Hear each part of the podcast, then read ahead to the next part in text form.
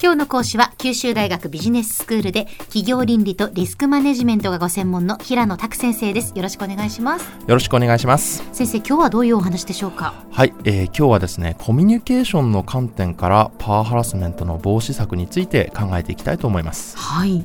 あの、パワーハラスメント対策の法制化がなされまして、職場におけるパワーハラスメントの防止策を講じることが、まあ、事業主の義務となりました。うんまあ、部下を持つ実務家の皆さんにとっては、まあ、自らの行動や指導がハラスメントにならない、あるいは誤解を生じさせないために部下とのコミュニケーションにより一層気を配るシーンも増えるかと思います。ええそこで今日はより良い部下とのコミュニケーションを行うにはどのような視点が必要かについてお話ししたいと思います。はい実は先日あの部下とのコミュニケーションに悩んでると友人から相談を受けたんですね。ええ友人曰く新人の部下を指導してるんですが、うん自分の気持ちが伝わらんとで話を詳しく聞くとですね自身の経験をもとに何度も社会人として大切にすべきこととかを様々に教えているんですが全くもってやっぱ消極的な対応しか見せないそうなんですうね、ん。で彼は彼なりにですね工夫してまして自分があった過去の経験とかですねええ。先輩から言われたセリフまたは特進したことなどを書き出してですね、うん。わざわざ指導ノートまで作って、はい。たくさんの時間をかけて説明したにもかかわらず、うん。説明していることの重要性が伝わっていないというものだったんですね。なるほど。は よく経験が皆さんあるかと思います。いはいまあ、笑ってはいけないんですが、自分が若い時には、えーこんなに丁寧な説明はなかった。うん。こんなに説明したのにと非常に嘆いている様子でした。うん確かにこれはね よく聞きますよね、ええ。自分がう指導を受けていた頃よりも、うん。より丁寧にしてるはずなんだけどなと、はい、ええ。なぜか伝わらないと。ええこの、まあ、友人のですね、あの、悩んでいる気持ちに対しては、非常にもう察するところがあるんですが、うん。コミュニケーション、またはコミュニケーション学の立場からすれば、これはコミュニケーションの典型的な失敗例の一つということができるかなと思います。はい、どこがじゃあ失敗なのかと言いますと、うん彼の中にはですね、自分の伝えたいことの意味とか内容がですね、糸電話を通るようにそのまま聞き手に届くという想定がある点に失敗があると思うんですね。はい。まあ、簡単に言えば彼にとって先輩から言われてためになったことまたは自分が特進した言葉が彼の思う内容やイメージ通りに相手に聞き手に伝わるという暗黙の想定があるんですね。うーんただ実際のコミュニケーションは自分の言葉が思った通りに伝わるっていうことはやっぱりないんですね。なるほど。そうですよえね。え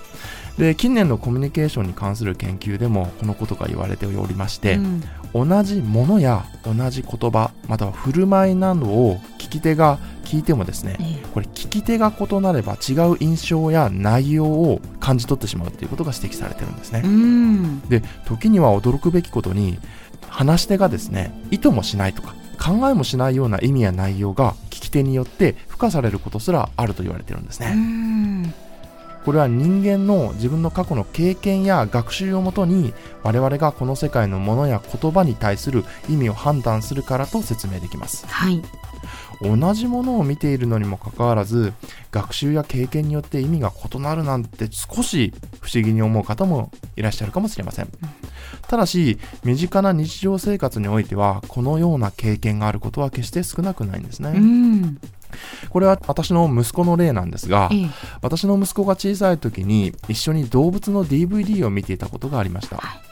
息子は動物の中で犬、まあ、ワンワンと言ってたんですがと猫ニャニャと呼んでるんですが、うん。については自分の中で学習して認識してたんですね。ええ。なので動物の DVD を見ながら犬が出てくればワンワンと指差し、まあ、猫が出てくればニャニャと指差し。とても嬉しそうにテレビを見てたんですね、うん。でこの DVD が中頃に差し掛かった時犬と猫のコーナーが終わりましてチンパンジーやゴリラを映すコーナーに変わりました。はいはい犬と猫しか知らない息子はですね突然出てきた初めての動物に非常に戸惑ってました。なるほど。息子は小さな目をまん丸にしながらすごく長く時間考えた後にうん。そのチンパンジーやゴリラをどう判断したか。はい。彼はおもむろに指さして言うわけですね。パパと。へえそうですか彼はパパと言ってさも自信ありげにですね指さしてたんですね。つまり彼の経験や学習の中でチンパンジーやゴリラに最も似た存在はあのパパ要するに父である私であり、うん同じ映像を見ているにもかかわらず DVD の中の動物、まあ、私から見たらローランドゴリラなんですが、まあ、彼の中ではパパという全く異なる意味付けがなされたということです。うんしかしこれは分類としては素晴らしいですね。はい、合ってました。で、まあ、これは映像であり、かつ小さい子供の事例ですが、言葉の意味付けでも同じような現象はよくありますう。ん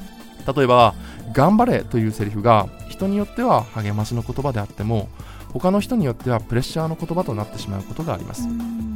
この違いはおそらく、その聞いた人間人が、過去、どのような経験やシーンの中で、頑張れという言葉をかけられたか、この経験の違いによって生じるものだと考えられます。うん、そうですね。いや先生これはねなんかわかるんですよ、はいその同じ言葉同じものをこう聞いたり見たりした時ええに、えやはりその人のその経験値でもって、はいはいとかその時に置かれている環境とか状況とかでやはり受け取り方が違ってくるというのはわかるんですが、はい。じゃあどうしたらいいのっていうこはい、とですよね。そうですね。言う方も自分の経験に基づいたものしか言えないじゃないですか。その通りです一つ言えることは近年のコミュニケーション研究ではコミュニケーションの意味と内容はこれ話し手と聞き手がですね。双方で調整しながら作り上げるものだと言われております。なのでより良いコミュニケーションを行うためには相手の仕草表情時には双方にこう質問をし合いながらですねコミュニケーションをする両方がですねうん。共同して協力し合って共通理解を構築していくという行為が非常に重要になると言われています。はい、でここで強調したいのはですね、うん。双方なんですね。ええ聞き手もですね相手の真意を汲み取る努力をしなければならないということなんですね。この双方の努力があってこそより良いコミュニケーションが生まれるのかなというふうに思います。では先生今日のまとめをお願いします。パワーハラスメントを防止するためには上司と部下のより良いコミュニケーションが大切になります。より良いコミュニケーションを行うためには相手の仕草表情時には双方に質問を掛け合いながらコミュニケーションをする聞き手と話の両方がつまり上司と部下が共同して共通理解を作り上げる必要があると言えます今日の講師は九州大学ビジネススクールで企業倫理とリスクマネジメントがご専門の平野拓先生でした。どうもありがとうございました。ありがとうございました